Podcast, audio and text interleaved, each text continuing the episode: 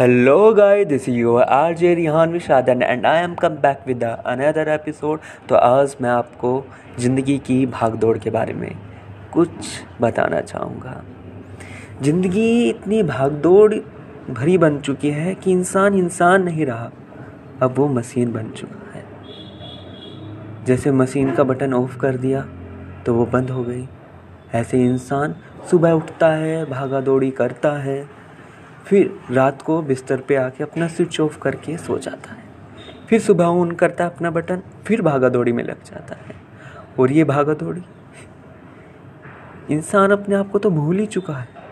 अपने सपनों को जीना, अपने आप के लिए जीना तो वो भूल ही चुका है। बस सिर्फ़ भागा दौड़ी भागा दौड़ी भागा दौड़ी एक होड़ सी मची है पैसा कमाने की। उस पैसे का करेगा क्या इंसान? जब खुद के लिए जीने का वक्त ही निकाल नहीं पाता। खाली हाथ आया था, खाली हाथ जाना है, ये भूल चुका है शायद इंसान।